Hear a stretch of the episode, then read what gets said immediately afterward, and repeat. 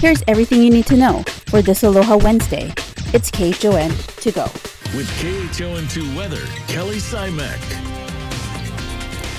Good morning, everybody. Happy Wednesday. It is a breezy day today. The breezy trade wind's going to be remaining established across the islands throughout the rest of this work week, with the breezy winds to about 25 miles an hour today. Still strong through the second half of the work week, but not quite as blustery as what we've been tracking, with our winds dropping down to 20 towards the second half of the day. But the partly to mostly sunny skies sticking with us. You can see the sunshine coming through us. The sun is rising over the east. Still a few low-level clouds pushing through even for the leeward sections, but the bulk of the clouds as well as the rainfall going to be focused over the windward sides. It's going to be a warm day today. State forecast high of around 88 degrees, so back up into the upper 80s right now, 78 degrees. Winds going to be double digits throughout the next few days, so humidity levels clocking in nice and low, just 68%. Winds happened to clock in at calm when we saw the data come through, but we've been seeing double digits all morning long, so that was just a little bit of a lull as the data clocked in. The high pressure system to our north will continue those winds again through the rest of the forecast period, with our winds dropping down to about 20 miles an hour by Thursday into Friday. We'll start to see those weaker winds. Now, just a couple of hours ago, maybe an hour and a half ago now, we were tracking Hurricane Pamela just as it was offshore, about to be making landfall in Mexico.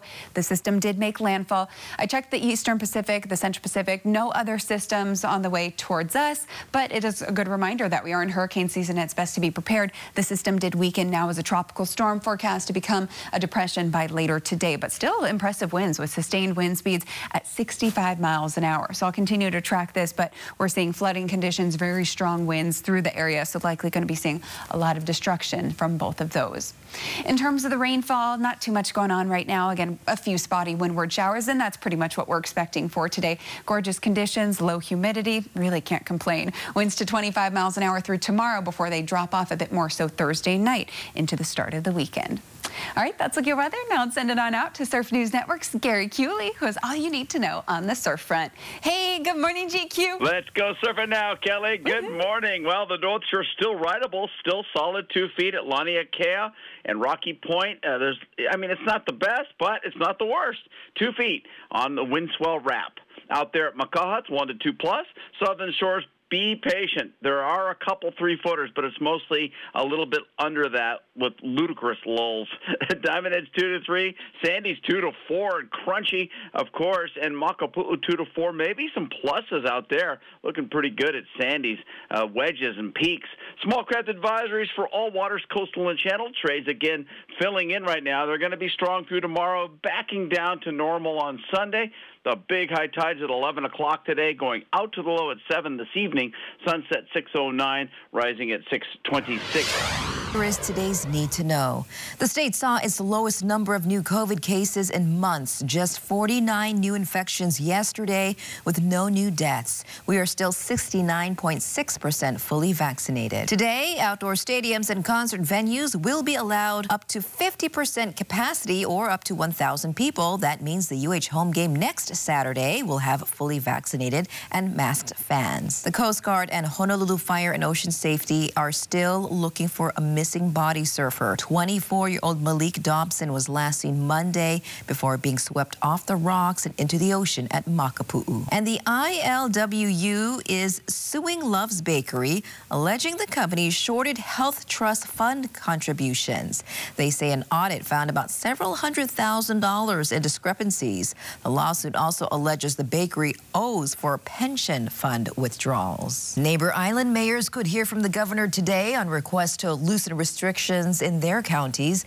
Maui Mayor Mike Victorino is also asking to allow larger gatherings. Currently, 25 people are allowed outdoors and 10 indoors. He also wants customers at restaurants to be allowed to get tested within 48 hours if they're not vaccinated. Meanwhile, Kauai wants to eliminate the tier system. To the highly contagious nature of the Delta variant, certain restrictions must remain in place. The County of Kauai will continue to enforce state rules on travel, face coverings, social gathering sizes, business capacity limits, and other statewide mandates.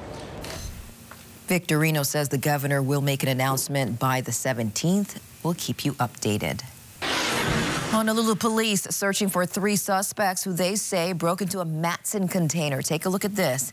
It happened Friday, September 3rd at about 5 a.m. According to police, the Matson container belonged to Hawaiian Island Creations. Police say a woman cut the lock and 2 men went inside and took items. They took off in a 4-door sedan, 2-tone in color. If you recognize these people, please call police. President Biden is set to lay out plans today to ease the global supply chain crisis. This includes shifting the largest port in the country in LA into around-the-clock operations. The University of Hawaii can once again allow spectators at games. The first match is with the Rainbow Wahine soccer team tomorrow.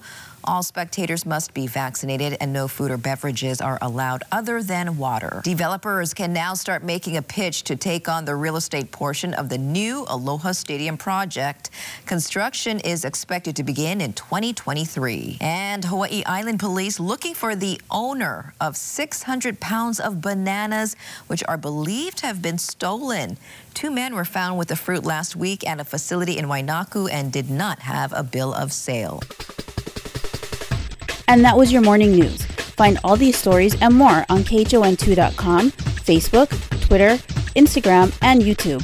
Then tune in right back here tomorrow at 7 a.m. for everything you need to know with KHON2Go.